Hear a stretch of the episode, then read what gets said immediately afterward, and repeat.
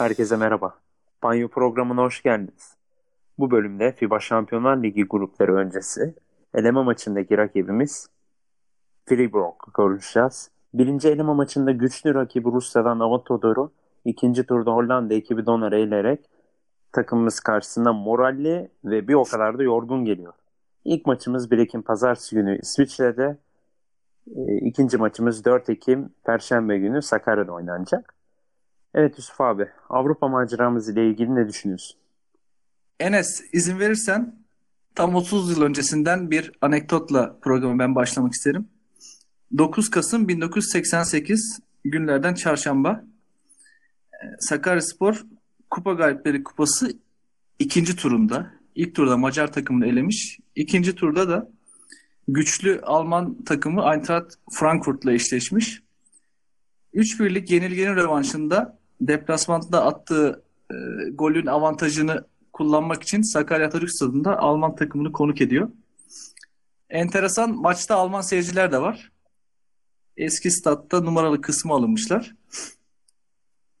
E, maç tabi Almanlar hızlı başlıyor maça ve 3-1 rövanşında 3-0'lık galibiyetle turu, turla e, Sakarya'dan ayrılıyorlar. Tabi o maçın Sakarya şehrinin takım sporlarında Avrupa'da e, oynayacağı son maç olduğunu o gün herhalde maçı izleyenlerden birçoğu tahmin etmemişti. Bugüne gelirsek tam 30 yıl sonra bu kez basketbolda bambaşka bir platformda ama yine yeşil ve siyahla bir e, Avrupa serüven, serüvenimiz başlıyor. Tek temennimiz uzun soluklu ve e, istikrarlı bir serüven olması. Ben öncelikle takımımıza şimdiden başarılar diliyorum. Dilersen rakip şehri kısaca ben tanıtmak evet, isterim. Abi. Fribourg İsviçre'nin e, Fribourg kantonunun baş belediyesi. Yani şehir demeyelim. 40 binin altında bir nüfusu var. Üniversitesiyle meşhur. Doğası gayet iyi. Kayalık tepeler üzerine kurulmuş minik bir kasaba aslında. Tam korunmuş bir ortaçağ kasabası hatta. Köprüleriyle meşhur. Üniversitesiyle de kültüreller arası bir köprü olmayı hedefliyor.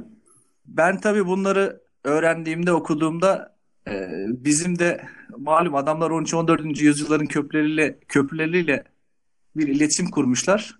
Justinian Köprümüz 5. yüzyıldan kalma. Bunun neden hala bir landmark olarak Sakarya kazandırılmadığını düşündüm açıkçası. Tadilat aldılar abi şimdi. Kapatmışlar köprüyü. Yani işin biraz da iletişim kısmı önemli diyelim. İnşallah bir mesaj olur. Ya çift dilli bir e, kanton, çift dilli bir üniversite, hatta Fransız ve Alman bölgesinin sınırı gibi. Bunu her şeye yansıtmışlar. Tam bir üniversite ve spor şehri. Ya benim notlarım Freiburg kentine ya da Almancasıyla Freiburg kentine dair bu kadar. Evet hocam takım hakkında ne düşünüyorsun? İlk turda e, güçlü bir Rus ekibini elediler. İkinci turda Hollanda ekibini elediler. Yani takımda kilit isimler kimler? Kim nasıl oynuyor? Kimlere dikkat etmemiz lazım? Kısaca bahseder misin? Şimdi ben oyunculardan önce sevgili Enes, e, staff'tan bahsetmek istiyorum.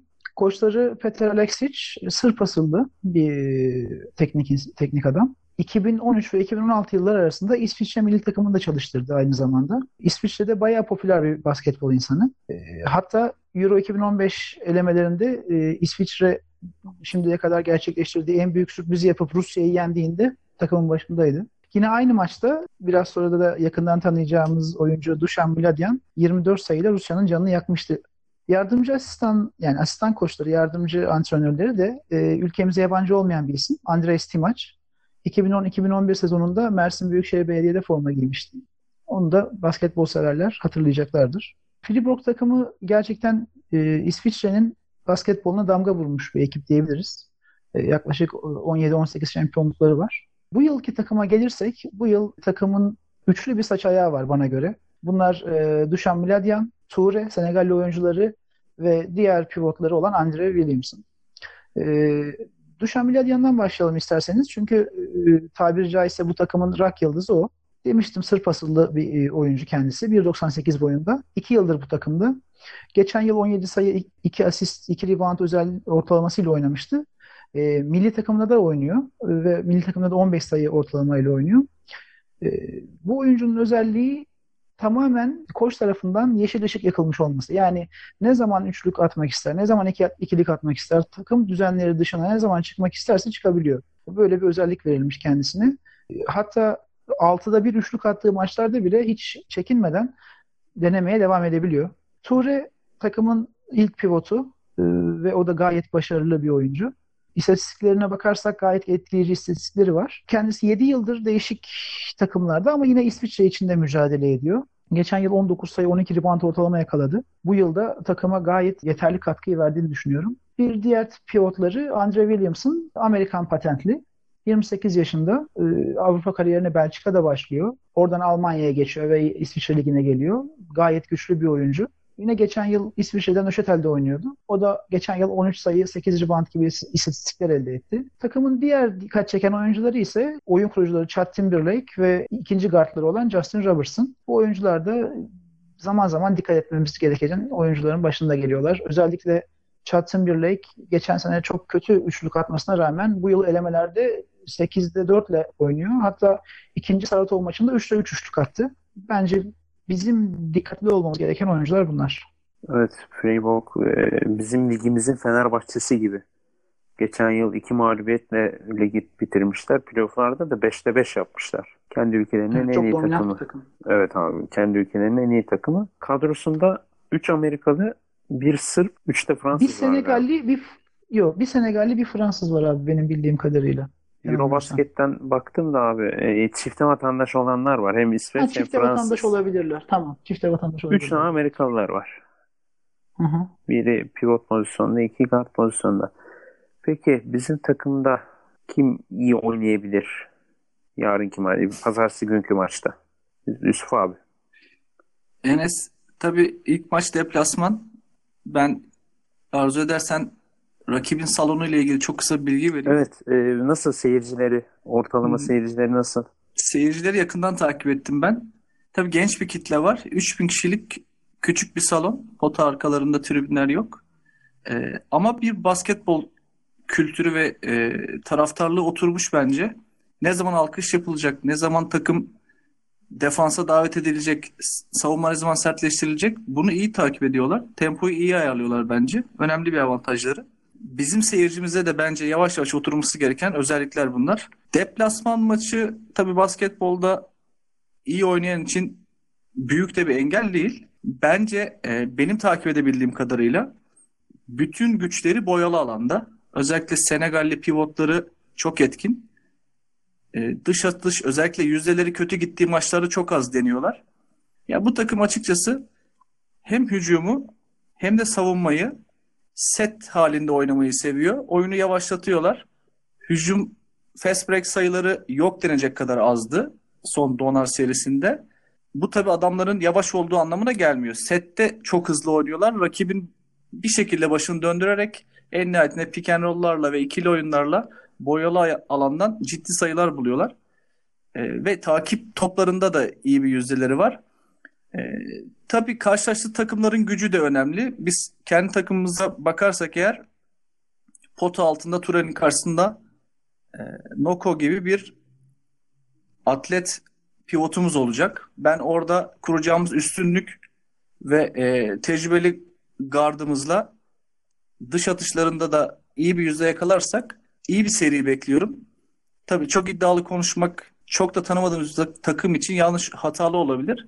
Ama özellikle e, Mladyan ve Ture'ye dair Selçuk Hoca'nın alacağı önlemlerle ben rahat bir seri geçebileceğini tahmin ediyorum. Ya rakibin en dikkat edilmesi gereken yönleri reboundları. Birinci maçta yaklaşık 40 donar maçında, ikinci maçta da 51 rebound aldılar. E, hücum reboundu ve savunma reboundu ortalamaları da birbirine yakın. Buraya dikkat etmemiz gerekiyor. Tabii Yusuf Hocam az önce takımdan bahsetti. Benim orada tek eklemek istediğim konu bence güçlü yanları bu takım winner bir takım. Kazanan bir takım yani. İsviçre şampiyonu. Seride galibiyetlerle geliyor. Özellikle Rus takımını e, geçmeleri etkileyici bir başarıydı. Ve açıkçası oturmuş bir kadro. Ufak tefek takviyelerle devam ediyor. En dikkat etmemiz gereken konu sistemleri. Ama Donar Groningen takımının dahi Fribourg'u nasıl paniklettiğini gördük. Bence biz sabırlı oynar ve pota altında sert savunmaya savunmayla karşılık verirsek iyi geçeceğini düşünüyorum senin bizim açımızdan. Yusuf Hocam, e, iki, iki, o Fribourg'la bizim takımı karşılaştırırsak yani güç denge açısından Şimdi ne görüyorsun? Enes, e, ben e, son söyleyeceğimi ilk baştan söyleyeyim. E, Bence bir sakatlık, kaza bela çok ekstra bir durum olmadığı sürece bizim takımımız bu eşleşmeden başarıyla ayrılacak ve gruplara kalacaktır bence. Bunu söylememin iki sebebi var. E, Birincisi ben gerçekten takımımıza güveniyorum. Yani hem takım mühendisliği olsun hem oyuncuların bireysel olarak istekleri, açlıkları bu mücadelede, bu platformda kendilerini ispatlama e, arzuları üst düzeyde. Bunun yanı sıra bir de karşı tarafa bakmak lazım. Burada Yusuf abi çok güzel bir şey değindi. Gerçekten boyalı alanı domine ederek oynadılar iki rakipleri karşısında ama birazcık da bu oynadığı rakiplerle alakalıydı. Çünkü Donar'ın elle tutulduğu çok fazla bir uzunu olduğunu söyleyemeyiz. İlk eşleşmede Rus ekibiyle olan Saratov maçında da deplasmanda özellikle Rusya'daki maçta e, Saratov %18'de üçlük attı. Yani %18'de üçlük attığı bir maçı kazanması bir basketbol takımının çok zor. Ona rağmen maç çok yakın gitmişti orada. Bu veriler bize e, oynayacağımız takımın çok da aşırı güçlü bir takım olmadığını gösteriyor.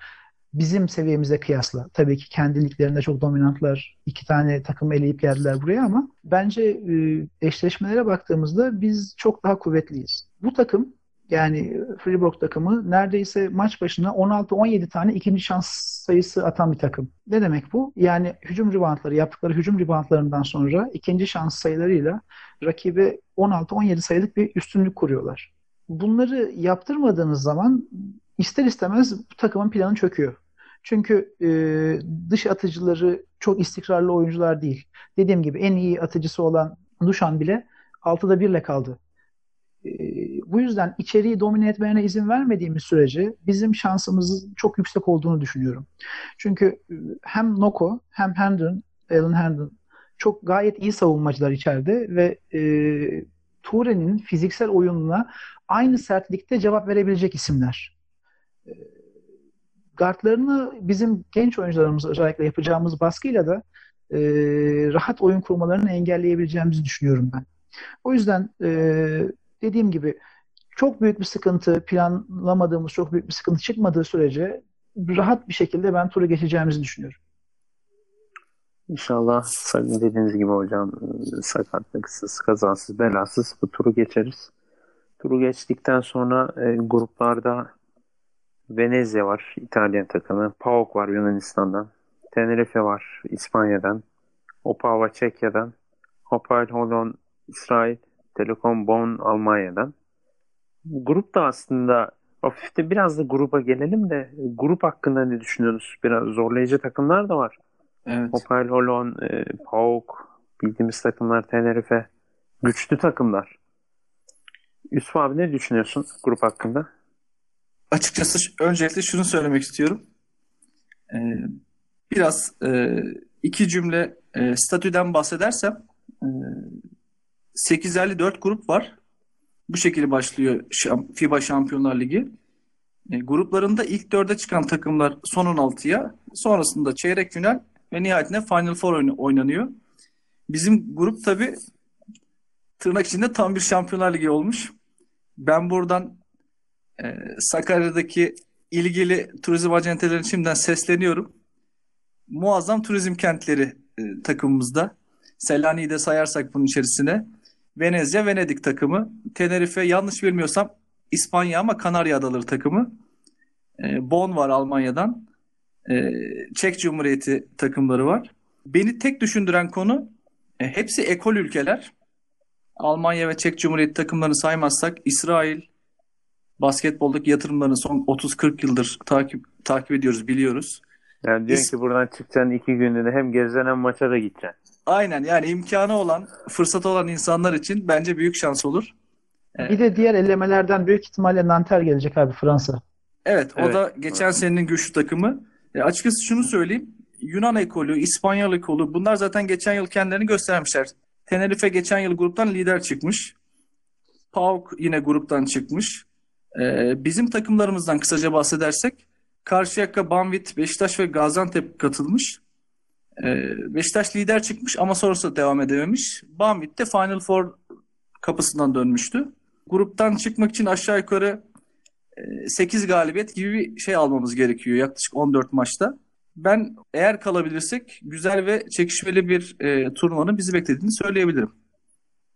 Ya bir de ben şey demek istiyorum abi ya. Ödüller çok düşük. Mesela geçen yılın şampiyonu AEK'e 1 milyon euro ödül verdiler. Yani çok düşük rakamlar bunlar. Yani bir futbol gibi değil. Bir futbol maçında Beşiktaş gruplara kalıyor. 5 milyon euro, 6 milyon euro para alıyor.